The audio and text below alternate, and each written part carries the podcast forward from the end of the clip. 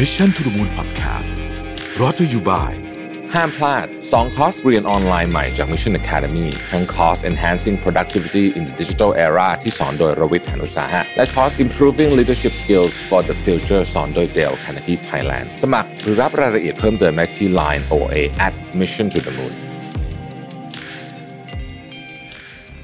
สวัสดีครับ ยินดีต้อนรับเข้าสู่ Mission to the Moon Podcast นะครับคุณอยู่กับรวิศ หาญอุตสาหะ วันนี้เราจะมาสรุปเหตุการณ์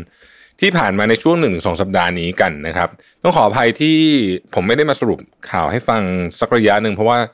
ตอนนั้นเป็นโควิดเราก็เดินทางด้วยนะฮะก็เลยไม่มีโอกาสได้นั่งสรุปยาวๆสักทีเพราะว่าสรุปข่าวแบบนี้เนี่ย ต้องจำเป็นจะต้องอัดที่ที่โต๊ะทำงานนะฮะไปอัดนอกสถานที่ยากมากเลยนะครับ โอเคเรามาเริ่มกันเลยนะฮะในสัปดาห์ที่ผ่านมาเนี่ยมีการประกาศค่าเงินเฟอ้อของสหรัฐนะครับ ซึ่ง ลดลงจากคราวที่แล้วนะฮะเหลือ 8.8%จาก 9.1 เนี่ย ซึ่งนักลงทุนหลายคนก็มองว่านี่เป็นข่าวดีนะครับ เพราะว่าหมายความว่าน่าจะต้องใช้คำว่าน่าจะเห็นจุดสูงสุดไปแล้วนะครับ เมื่อหมายความว่าเห็นจุดสูงสุดไปแล้วเนี่ย ก็แปลว่าหลังจากนี้เนี่ยมันก็จะทรงๆหรือว่าลดลดลงได้นะฮะ แต่ก็ยังเป็นอีกศึกอีกยาวไกลนะครับ แต่อย่างไรก็ดีเนี่ยแค่นี้เนี่ยก็ทำให้ตลาดหุ้นอยู่ เรียกว่าเป็นข่าวดีนะฮะแล้วก็ตลาดหุ้นก็ปรับตัวเข้าไปในแดนบวกได้เรียบร้อยนะครับซึ่งเขาก็มองว่าเฟดเนี่ยอาจจะไม่จำเป็นจะต้องขึ้นดอกเบี้ยดุเดือดเหมือนตอนครั้งแรก ๆ ที่เราเคยคาดกันไว้ในตอนนั้นนะฮะที่มีคนมองว่าอาจจะไปจบสิ้นปีถึง 4%กว่าเนี่ยตอนนี้นักลงทุนก็เริ่มไม่มองขนาดนั้นแล้วนะครับมีคนมองถึงขนาดที่ว่าครั้งต่อไปในการประชุมเฟดเนี่ยอาจจะไม่ขึ้น 0.75 ด้วยซ้ำนะฮะก็ต้องลองดูกันต่อไปนะครับเพราะว่าตัวเลขตัวนี้ก็ถือว่า ทำให้หลายคนคลายความกังวลลงไปได้นะครับ อย่างไรก็ดีเนี่ยที่สหราชอาณาจักรนะที่อังกฤษเนี่ยนะผู้ว่าการธนาคารกลางของของอังกฤษเนี่ยเอามาบอกว่าอังกฤษเนี่ยต้องเตรียมตัวเผชิญกับเงินเฟ้อ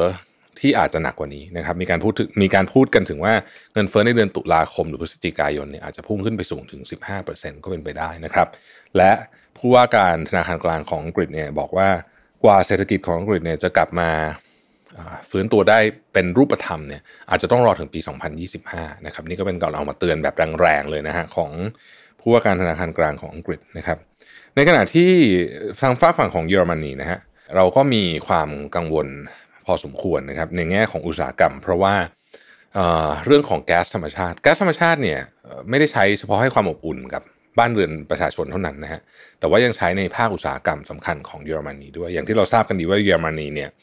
มีโรงงานอุตสาหกรรม มีอุตสาหกรรมไฮเทคเนี่ยเยอะมากๆเลยนะฮะคือเยอะมากจริง ๆ แล้วก็แน่นอนครับพลังงานเป็นหนึ่งในส่วนสำคัญนะฮะในอุตสาหกรรม ถ้าเกิดว่าต้นทุนด้านพลังงานเนี่ยแพงขึ้นเมื่อไหร่ปุ๊บเนี่ยนะฮะต้นทุนของเขาก็จะแพงขึ้นตามไปด้วย เยอรมนีเนี่ย enjoy ต้องใช้คำนี้เลยนะว่า enjoy ค่าพลังงานที่ราคาค่อนข้างถูกจากรัสเซียเนี่ยมานานนะครับ เลยพึ่งพากันมานานนะฮะจริงๆจะว่าไปแล้วเนี่ยช่วงหลายปีที่ผ่านมาเนี่ยเยอรมนีมีนโยบายที่จะ จะจะใช้แก๊สจากรัสเซียเนี่ยเพิ่มขึ้น ในยุคของแองเกลา แมร์เคิลเนี่ยนะฮะแองเกลา แมร์เคิลเนี่ยเป็นคนที่สนับสนุนการสร้างท่อ Nord Stream 2นะครับแต่เธอบังเอิญมาหมดวาระก่อนท่อจะเสร็จแองเกลา แมร์เคิลเนี่ยอยู่ในตำแหน่งมา 12 ปีนะครับนักวิเคราะห์ต่างๆที่ผมได้ไปอ่านมาในบลูมเบิร์กในเรื่องต่างๆเนี่ยเชื่อว่าถ้าแองเกลา แมร์เคิลยังอยู่ตอนนี้เนี่ยนะฮะสถานการณ์จะไม่เป็นแบบนี้ เพราะว่าแองเกลา แมร์เคิลเป็นคนที่ไม่ไม่ยอมฟ้าอเมริกันเลยต้องใช้คำนี้เลยนะไม่ยอมนะฮะ คือไม่ตามใจอะนะครับเพราะฉะนั้นถ้าแองเกลา แมร์เคิลอยู่เนี่ยสถานการณ์ของท่อ Nord Stream ทั้ง 1 และ 2 เนี่ยอาจจะไม่เป็นแบบนี้นะครับอาจจะไม่เป็นแบบนี้นะครับ ก็เพราะฉะนั้นเยอรมนีเนี่ยความเข้มแข็งทางเศรษฐกิจอาจจะลดลง อย่างมีนัยยะสำคัญจากเรื่องของพลังงานนี้โดยเฉพาะถ้ายังยืนยันว่าจะมีการคว่ำบาตรกันอย่างจริงจัง หรือรัสเซียเองอาจจะไม่ยอมส่งให้นะฮะสถานการณ์ใดสถานการณ์หนึ่ง อันนี้ก็จะกระทบกับเยอรมนีโดยตรง ซึ่งเยอรมนีเนี่ยเป็นพี่ใหญ่ ในเชิงเศรษฐกิจครับของยุโรปนะฮะเพราะฉะนั้นถ้าว่าเยอรมนีกระทบเนี่ยก็อาจจะกระทบได้ไปไปทางอื่นด้วยนะครับในขณะที่ประเทศไทยนะฮะประเทศไทยล่าสุดกรงงเนี่ยขึ้นดอกเบี้ย 0.25%ด้วยมติ 6 ต่อ 1 นะครับ ซึ่งก็ไม่ได้เหนือจากการคาดการณ์ของตลาดสักเท่าไหร่นักนะครับออดอกเบี้ยเนี่ยมันต้องขึ้น เพราะว่าต้องบอกว่ามันมีหลากหลายปัจจัย แต่ว่าผมคิดว่า เหตุผลที่พูดมาเนี่ยค่อนข้างจะถูกต้องนะครับ ก็คือว่าเราไม่สามารถจะเอาดอกเบี้ยเนี่ยขึ้นไปเยอะๆ เพื่อที่จะไปสู้เงินเฟ้อแบบซีนารีโอที่สหรัฐอเมริกาได้ เพราะว่าต้นต่อของเงินเฟ้อเนี่ยเงินเฟ้อเราสูงเหมือนกันนะฮะแต่ว่าต้นต่อของเงินเฟ้อเนี่ยมันต่างกันนะฮะในสหรัฐเนี่ยมันเกิดจากเงินเฟ้อที่มันมาเกิดว่าดีมามันเยอะนะฮะจากโควิดปุ๊บกลับมาแล้วก็ดีมานเขาเยอะจริงๆเพราะว่าเขาอัดฉีดเงินลงไปในระบบเยอะนะฮะพออัดฉีดเงินลงไปในระบบเยอะคนใช้เงิน มันก็มีดีมานเยอะใช่ไหมฮะ แต่ว่าในประเทศไทยเนี่ยต้นต่อเงินเฟ้อของเราเนี่ยมันมาจากต้นทุนสูงฮะมันมาจากฝั่งของ supply นะครับ เพราะนั้นเนี่ยมันคนละเรื่องกันนะฮะถ้าฝั่งของ demand เนี่ยการเพิ่มถ้ามันมาจากฝั่งของ demand เนี่ยการเพิ่มอัตราดอกเบี้ยนะครับจะช่วยลดความร้อนแรงของเงินเฟ้อได้นะฮะแต่ถ้ามันมาจากฝั่งของ supply เนี่ยมันจะน้อยกว่านะครับเอ่อแล้วก็เรื่องของความแตกต่างของดอกเบี้ยมีคนบอกเอ้ยดอกเบี้ยต่างต่างเยอะใช่ไหมจากไทยกับอเมริกาเนี่ย ทำให้เงินไหลออกหรือเปล่าก็ต้องบอกว่าไม่ใช่ทั้งหมด อาจจะเป็นส่วนหนึ่งนะครับ แต่ว่าไม่ใช่ทั้งหมด เพราะว่าบางประเทศดอกเบี้ยเยอะกว่าอเมริกาเงินก็ไหลออกอยู่ดี คือมันไม่ได้เกี่ยวว่ามันไม่ได้แพงกันตรงๆแบบนั้นนะฮะคือมันขึ้นอยู่กับหลายหลายเรื่องนะครับ แต่ว่าการที่ดอลลาร์แข็งเนี่ยนะครับ ก็ก็มีแนวโน้มที่หลายบริษัทนะฮะบริษัทเอกชนเนี่ยอาจจะเอากำไรกลับนะครับในช่วงนี้นะฮะ อันนี้ก็เป็นเรื่องของดอกเบี้ยแล้วก็เงินเฟ้อนะครับตอนนี้เงินเฟ้อเนี่ยดูแล้วมีแนวโน้มว่าเริ่มจะคิดว่าจะเริ่มใกล้ๆเห็นจุดสูงสุดกันละนะฮะแล้วหลังจากนี้ก็น่าจะเป็นขาลง แต่ว่าจะลงช้าลงเร็วเนี่ยเป็นเรื่องสำคัญนะครับ ทางเฟดเองต้องการให้ดอกเเงินเฟ้อเนี่ยลงค่อนข้างเร็วนะฮะเราก็ต้องต้องพยายามแบบ กดเงินเฟ้อให้ลงให้ให้ขาลงเนี่ยมันมันไม่ใช่แบบค้างอยู่ที่ประมาณแปดกว่าไปตลอดอย่างนี้ไม่ได้นะฮะก็ต้องพยายามกดลงให้ได้ แต่ว่า t a r g e t 2%เนี่ยยังอีกห่างไกล เพราะฉะนั้นต้องต้องอีกนานนะฮะราคาของสินค้าโภคภัณฑ์ ราคาของสินค้าพลังงานเริ่มปรับตัวลดลงแล้วนะครับ ไม่ว่าจะเป็นอาหารนะฮะไม่ว่าจะเป็นพวกน้ำมันนะครับ ไม่ว่าจะเป็นพวกสินค้าที่เป็นโลหะต่างๆ บางอย่าง ที่เป็นตัวหลักๆเนี่ยเริ่มมีการปรับตัวลดลงนะครับซึ่งก็อาจจะเรียกว่าเป็นข่าวดีก็ได้มั้งผมว่านะเรียกว่าเป็นข่าวดีแล้วกันนอกจากว่าคุณทำธุรกิจขายของอันนั้นก็อาจจะอยากให้ราคามันสูง แต่ว่าส่วนใหญ่ก็เป็นข่าวดีกับคนทั่วไป เพราะว่ามันก็จะช่วยชะลอเรื่องของเงินเฟอ้อไปได้อีกสักระยะหนึ่งนะครับราคาอาหารตอนนี้เนี่ยปรับลดลงแล้วนะฮะปรับลดลงแล้วอย่างมีนัยสำคัญด้วยต้องใช้คำนี้นะครับ เพราะฉะนั้นเนี่ยเราก็น่าจะเห็นต้นทุนที่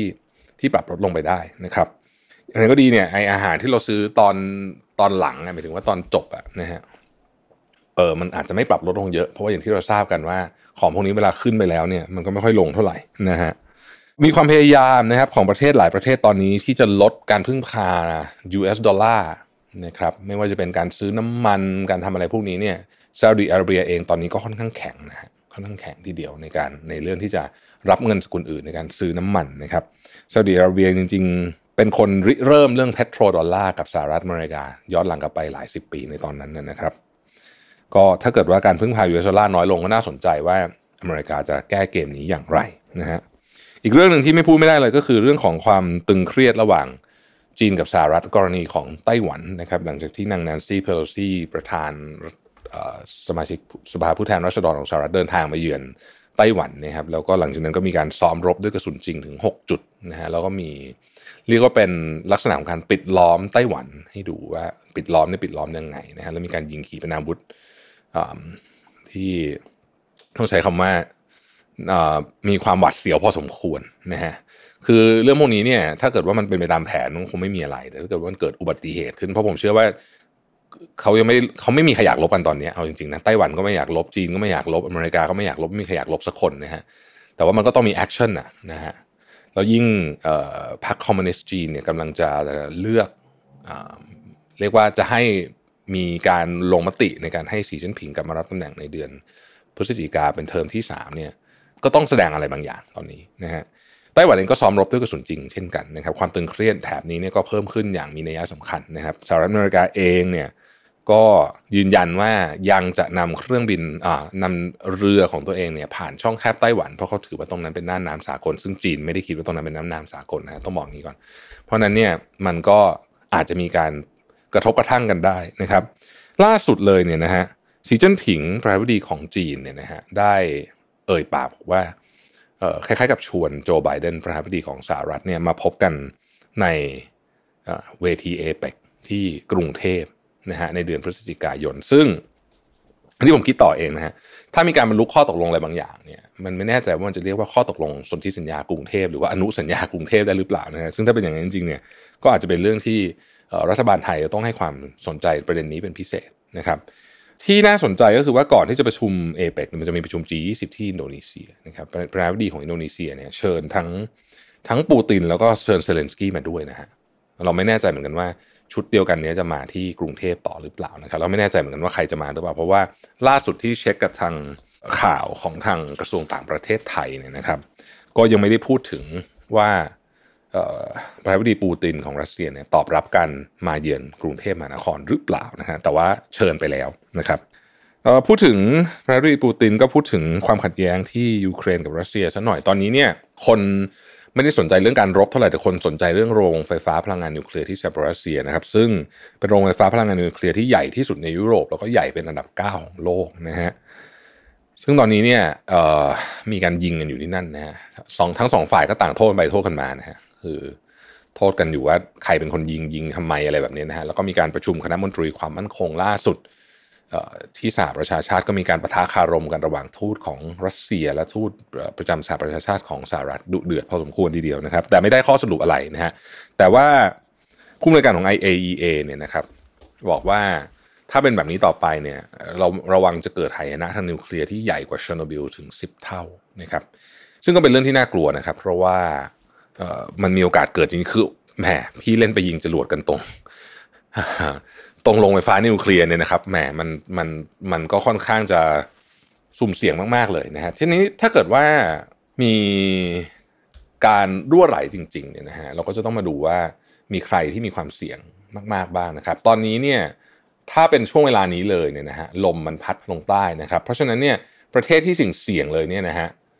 ก็เนี่ยมาลโดวาเนี่ยจะโดนก่อนอะในในยูเครนก็จะไปใครเมียอะไรแถบอะไรเอ่อแถบที่เป็นแถบฟัง ฝั่งขวาขวานะฮะลงมาไล่ตั้งแต่แถวดอนบาสลงมาทางขวาทั้งหมดเนี่ยพวกนี้พวกนี้เสี่ยงหมดนะฮะโรมาเนียนะฮะฮังการีนะครับบัลกเรียนะครับตุรกีนะฮะกรีซนะครับพวกนี้อยู่ในเซอร์เบียนะฮะอะไรอย่างเงี้ยพวกนี้อยู่ในเส้นทางลมของ ถ้าเกิดว่าเราคิดว่าทิศทางเอาทิศทางลมตอนนี้นะครับ แล้วก็ถ้าสมมุติว่าเกิดเหตุการณ์ รั่วไหลของโรงไฟฟ้านี้ขึ้นมาเนี่ยนะฮะประเทศที่ผมพูดมาทั้งหมดเนี่ยจะเป็นประเทศที่ได้รับผลกระทบนะครับแถบทะเลดำทั้งหมดนะฮะพวกนี้เนี่ยจะได้รับผลกระทบนะฮะรวมไปถึงไล่ไปถึงอาจจะไปมันต้องขึ้นอยู่กับว่าทิศทางลมมันเปลี่ยนเยอะแค่ไหนแต่อาจจะไปได้ไกลได้ถึงอิตาลีตอนใต้ หรือว่ามาลตาด้วยซ้ำนะฮะแต่พูดง่ายคือกระทบกันหมด กระทบกันหมดแน่นอนเพราะฉะนั้นไม่มีเป็นเหตุการณ์ที่ไม่มีใครอยากให้เกิด เพราะว่า มันส่งผลเสียต่อมนุษยชาติอย่างแท้จริงนะครับ เราก็ต้องภาวนาให้คุยกันรู้เรื่องเร็วๆนะฮะเราก็ต้องประกาศเป็นพื้นที่หยุดยิงให้ได้ เพราะว่าตราบใดที่ยังมีการยิงกันอยู่ยังมีการใช้ขีปนาวุธเข้ามาเนี่ยแม้ว่าเขาจะรู้จุดนะฮะว่าตรงไหนคือเตาปฏิกรณ์เนี่ยแต่ว่าโอกาสที่มันจะพลาดเนี่ยนะฮะมันมีสูงมากแน่นอนอยู่แล้วนะครับ เราก็คงไม่มีใครอยากเห็นนะ เพราะว่าเอออันนี้มันมันเป็น ต้องใช้คำว่าเป็น crime against humanity นะผมว่าอย่างแท้จริงเลยนะเพราะมันจะกระทบกันไปหมดนะส่วนเรื่องการต่อสู้นะครับก็ก็ก็ยังดำเนินต่อไปเรื่อยๆนะครับบางพื้นที่รัสเซียก็ได้เปรียบบางพื้นที่ยูเครนก็ได้เปรียบนะฮะแล้วก็ยังมีการส่งล่าสุดเนี่ยมีการประชุมที่โคเปนเฮเกนนะครับของฝ่ายตะวันตกนะฮะแล้วก็มีการอนุมัติงบประมาณเพิ่มเติมให้ให้ยูเครนนะครับในการส่งอาวุธให้ยูเครนมา1,800 ล้านเหรียญสหรัฐนะฮะก็แปลว่า ก็การต่อสู้นี้ก็คงยังดำเนินต่อไปนะครับเพราะว่าฝั่งฝั่งรัสเซียเองก็มีกองทัพที่ใหญ่ใช่ไหมฮะแล้วก็ทางฝั่งยูเครนเองก็มีแรงสนับสนุนจากตะวันตกนะครับ เพราะฉะนั้นคงจะไม่ได้จบได้ง่ายๆนะฮะอีกเรื่องหนึ่งเป็นเรื่องของนายกรัฐมนตรีพลเอกประยุทธ์จันโอชานะครับดุเดือดแน่นอนนะฮะสิวันต่อจากนี้นะฮะไม่ต้องสิบสิบอาทิตย์หนึ่งต่อนนี้เนี่ยเอ่อในเรื่อง 8 ปีนะฮะจะเป็นเรื่องที่คนพูดถึงเยอะมากที่สุดแน่นอนนะครับ ว่าจะยังไง 8 ปีอะไรยังไงนะฮะซึ่งมันก็จะมีทางออก คือผมเล่าสั้นๆ อย่างนี้ก่อนแล้วกันอีกครั้งเป็นการรีแคปแต่ผมเชื่อว่าท่านที่อ่านข่าวติดตามข่าวเนี่ยคงจะอ่านมาจนแฉะตาแฉะไปหมดแล้วนะฮะคือถ้าตีความว่า 8 ปีเนี่ยนะฮะเอาต้องพูดอย่างนี้ก่อน รัฐธรรมนูญปี 50เนี่ยนะครับมีการเขียนไว้ว่านายกรัฐมนตรีจะต้องดำรงตำแหน่งกันไม่ไม่เกินติดต่อกันไม่เกิน 8 ปีหรืออะไรเงี้ยนะครับใน 60เนี่ยเข้มขึ้นไปอีกก็คือ จะต่อไม่ต่อไม่รู้อะแต่นับรวมทั้งหมดเนี่ยคือห้ามเกิน 8 ปีนะฮะ ในรัฐธรรมนูญฉบับนี้เนี่ย ถ้าเกิดว่าเรามองว่า เอ่อมองคือต้องถามว่ามองย้อนกลับไปเนี่ย มันหลักการมันถูกต้องไหมก็ต้องบอกว่า คือถ้าเกิดว่าเป็นกฎหมายอาญาไม่ถูกนะคือกฎหมายอาญาบังคับใช้วันนี้ไอ้ของที่เคยทำมาก่อนหน้านี้ไม่เกี่ยวใช่ไหมแต่ว่ากรณีกฎหมายแบบนี้เนี่ย ผมคิดว่ามันมองแบบกฎหมายอาญาไม่ได้อันนี้ อันนี้ผมไม่ได้แม่นเรื่องกฎหมายนะฮะแต่ว่าผมคิดว่ามันจะต้องดูหลายเรื่อง เจตนารมณ์เป็นเรื่องหนึ่ง เพราะมันเป็นการตีความนะฮะเจตนารมณ์ของรัฐธรรมนูญเป็นยังไงเนี่ยจะจะบอกผลได้เยอะทีเดียว ถ้าเราคิดว่าไม่ควรจะมีใครดำรงตำแหน่งเกิน 8 ปี เป็นนายกรัฐมนตรี ไม่ว่ารัฐธรรมนูญจะประกาศใช้เมื่อไหร่ก็ตามเนี่ยนะฮะจุดวันที่นับเนี่ยวันที่ครบก็คือวันที่ 23 สิงหานี้นะครับ ซึ่งอันนั้นก็คืออันที่หนึ่งก็แปลว่า หลัง 23 สิงหานี้เนี่ยพลเอกประยุทธ์จะไม่สามารถปฏิบัติหน้าที่ได้ อันนั้นก็คืออันแรกคืออันที่เร็วที่สุดนะครับ อันที่สองก็คือตั้งแต่วันที่รัฐธรรมนูญปี 60 ประกาศใช้นะครับ ก็คือประมาณเมษามั้งปี 60 เพราะฉะนั้นถ้าเป็นกรณีนี้เนี่ยพลเอกประยุทธ์จะอยู่ได้อีก 2 ปีนะครับซึ่งผมเชื่อว่าอันนี้เป็นอันที่ทางฝั่งฝั่งรัฐบาลเนี่ยคาดว่าเก่งไว้แล้วกันว่ามันน่าจะออกประมาณนี้นะครับเพราะว่าวันก่อนเนี่ยพลเอกประวิตยเองก็พูดเองว่านายกจะอยู่อีก 2 ปีนะครับแล้วผมก็คิดว่าไม่ได้เป็นการหลุดด้วยนะคือหลายคนบอกไอ้หลุดพูดป่ะผมว่าไม่หลุดผมว่าไม่หลุดผมว่า ผมว่าอันนี้คือสิ่งที่พลเอกประวิตยเชื่อนะฮะอาจจะเรียกว่า เป็น possibility ที่สูงที่สุดก็ได้นะครับ อันสุดท้ายนะครับก็คือนับตั้งแต่หลังเลือกตั้งอะนะครับถ้าเป็นอย่างนั้นก็คือว่าพลเอกประยุทธ์จะอยู่ได้ถึงปี 70นะฮะทีนี้ทั้งหมดทั้งมวลนี้เนี่ยมันมีผลเยอะเราลองไปดูผลถึงเรื่องของการเลือกตั้งครั้งต่อไป และการเลือกตำแหน่งนายกรัฐมนตรีก่อนนะครับ หากว่าเป็นกรณีที่พลเอกประยุทธ์อยู่ได้อีก 2 ปีนะครับการเลือกตั้งครั้งต่อไปเนี่ยนะฮะแล้วคนที่ฟอร์มรัฐบาลแล้วกันใช้คำนี้เนี่ยชูพลเอกประยุทธ์ขึ้นมานะครับ แล้วก็อยู่ได้อีก 2 ปีนะครับครั้งแรกที่จะชูพลเอกประยุทธ์ขึ้นมาเนี่ยยังมีสว250 เสียงอยู่ แต่เมื่อครบ 2 ปีแล้วเนี่ยจะไม่มีสว250 เสียงแล้วนะครับเพราะฉะนั้นเกมจะพลิกเยอะเหมือนกันตอนนั้น เพราะว่ามันจะเป็นอีกเกมหนึ่งนะฮะถ้าพลเอกประยุทธ์อยู่ครบ 2 ปีในกรณีเคสที่นับตั้งแต่ปี 60 ก็คือออกจบปี 68เนี่ยนะครับแบบที่พลเอกประวิตยว่าเนี่ยนะฮะตอนที่ลงปี 68เนี่ยเลือกนายกใหม่ตอนนั้น ไพ่สว250เสียงไม่มีแล้วนะครับ อันนี้ก็ก็เป็นมุมหนึ่งที่น่าสนใจเหมือนกัน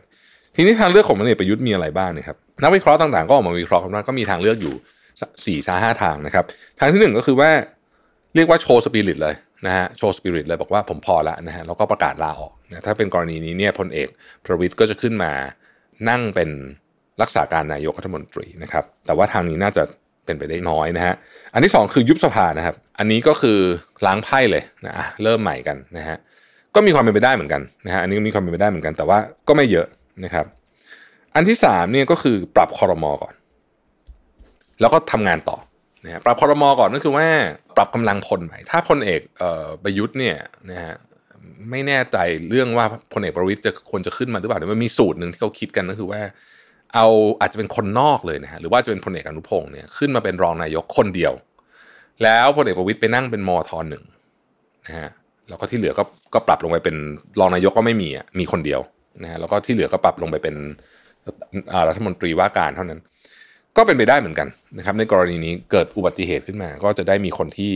ที่พลเอกประยุทธ์อยากให้เป็นนายกรัฐมนตรีขึ้นมานั่งรักษาการนะครับทางเลือกที่สี่เนี่ยก็คือว่าไม่ทำอะไร นะฮะก็คือรอสารรัฐธรรมนูญนะครับทางเรื่องนี้มีความน่ากลัวอยู่นิดหนึ่งก็คือว่า ถ้ากรณีที่รอสารรัฐธรรมนูญซึ่งก็ไม่รู้จะรอถึงเมื่อไหร่เนี่ยนะฮะแล้วก็แล้วก็ถูกตัดสินออกมาว่าจบเทอมวันที่ 23 สิงหาจริงๆ ครบ 8 ปีวันที่ 23 สิงหาจริงเนี่ยอะไรก็ตามที่ทำหลังจากนั้นเนี่ยไอ้ทุไอ้การเซ็นต่างๆ แต่งตั้งโยกย้ายเรื่องงบประมาณเรื่องทุกอย่างเนี่ยนะฮะก็จะมีปัญหานะครับ ข้อที่ 5 คือใช้วิธีการ คล้ายๆกับว่า หยุดปฏิบัติหน้าที่เอง โดยยังไม่ต้องรอใครสั่ง ก็คือจริงๆนายกทักษิณก็เคยทำแบบนี้นะฮะหลายเดือนเลยแหละนะครับ ก็มีความเนี่ยประมาณผมจำเรื่องไม่ได้แล้วแต่ทำแบบนี้ก็คือคล้ายๆลาพักร้อนอะนะฮะเราก็ให้รองนายกรัฐมนตรีขึ้นมาปฏิบัติแทน ปฏิบัติหน้าที่แทน แต่ไม่ได้ลาออกนะ แค่ไม่ไปทำงานเฉยนะฮะอันนี้ก็เป็นทางออก ซึ่งผมคิดว่าตอนนี้เนี่ยทั้งฝากฝั่งรัฐบาลและฝ่ายค้านเองก็คงจะต้อง เรียกว่าโหคิดกลยุทธ์กันเต็มที่เลยนะเพราะมันมีมันมีส่วนเกี่ยวข้องไม่ใช่กับเฉพาะรัฐบาลเทอมนี้เท่านั้น แต่มันจะเกี่ยวข้องไปผูกยาวไปถึงรัฐบาลหน้าเลยด้วยซ้ำนะฮะสุดท้ายฮะเรื่องที่ผมคิดว่าน่าเป็นห่วงมากคือตอนนี้เนี่ย เราเริ่มเห็นความรุนแรงจากการเปลี่ยนแปลงสภาพอากาศเนี่ยหนักหนักข้อขึ้นเรื่อยๆนะครับล่าสุดเนี่ยมีไฟไหม้ทั้งที่โปรตุเกสทั้งที่ฝรั่งเศสนะฮะแล้วก็แล้วก็ไหม้เยอะด้วยนะฮะ ฝรั่งเศสนี่ได้ข่าวว่าไหม้มาใกล้ๆบอร์โดถึงขั้นว่าต้องเอานักดับเพลิงมาจาก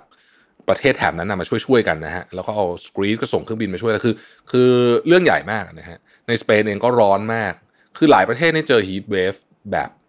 40 องศา ซึ่งประเทศพวกนี้เขาไม่ค่อยชินเท่าไหร่นะอย่างอังกฤษยกตัวอย่างอังกฤษเนี่ยอังกฤษเนี่ยบ้านบ้านเรือนของเขาเนี่ยถูกออกแบบมา เพื่อป้องกันความเย็นเข้ามา คือทำให้ข้างในอุ่นนะฮะทีเนี้ย ปรากฏว่าพอเป็นฮีทเวฟมาเจอแบบนี้เนี่ยบ้านเรือนที่ข้างในมันอบมากเนี่ยนะฮะคนหลายคนเสียชีวิตไม่ได้ที่บอกว่าเจอฮีทเวฟนี่ไม่ใช่เดินเดินอยู่แล้วเสียชีวิตนะฮะมาเสียชีวิตกันในบ้านเยอะนะฮะคือ คือบ้านก็ถูกออกแบบมาให้เก็บความร้อนอะเออว่างั้นเถอะนะฮะถ้าใครเดินทางไปแล้วเคยไปเช่า Airbnb อยู่นะฮะหลายประเทศในยุโรปเนี่ยนะไม่มีแอร์นะครับไม่มี AC อะนะคือถ้าคุณต้องนอนโรงแรมอะถึงจะมี air condition นะแต่ว่าถ้าเกิดคุณไปเช่าบ้านอยู่เนี่ยอย่างล่าสุดผมไปโคเปนเฮเกนเนี่ยบ้านก็ไม่มีแอร์นะฮะ แล้วโคเปนเฮเกนคุณสื่อเพิ่งเจอ heat wave ไปหลังผมกลับมาโคเปนเฮเกนบ้านไม่มีแอร์มีแต่ฮีเตอร์ เพราะว่าในหน้าร้อนของเขาเนี่ยมันก็ยังค่อนข้างเย็นครับเปิดหน้าต่างนอนได้สบายนะฮะแล้วก็หลายประเทศเป็นแบบนั้น ทีนี้พอเจอ heat wave เข้าไปแบบนี้เนี่ยก็เลยทำให้มีคนเสียชีวิตเยอะเลยโดยเฉพาะผู้สูงอายุนะฮะจากจากไอ้ heat wave เนี่ยครับเป็น heat stroke บ้างเป็นอะไรบ้างนะผู้สูงอายุกับกับคนที่อาจจะมีปัญหาเรื่องนี้อยู่แล้วเนี่ยนะฮะเพราะฉะนั้นเนี่ย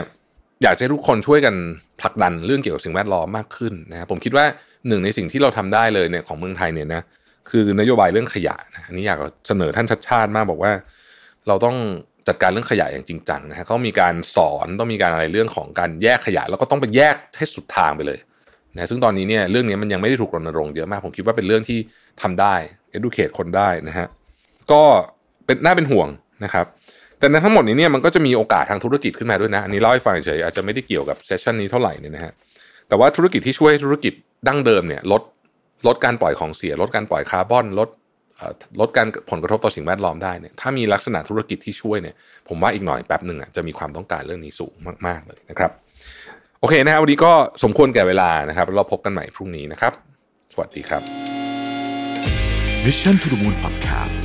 Presented by ห้ามพลาด 2 คอร์สเรียนออนไลน์ใหม่จาก Mission Academy ทั้งคอร์ส Enhancing Productivity in Digital Era ที่สอนโดยรวิศ หาญอุตสาหะ และคอร์ส Improving Leadership Skills for the Future สอนโดย Dale Carnegie Thailand สมัครหรือรับรายละเอียดเพิ่มเติมได้ที่ Line OA at Mission to the Moon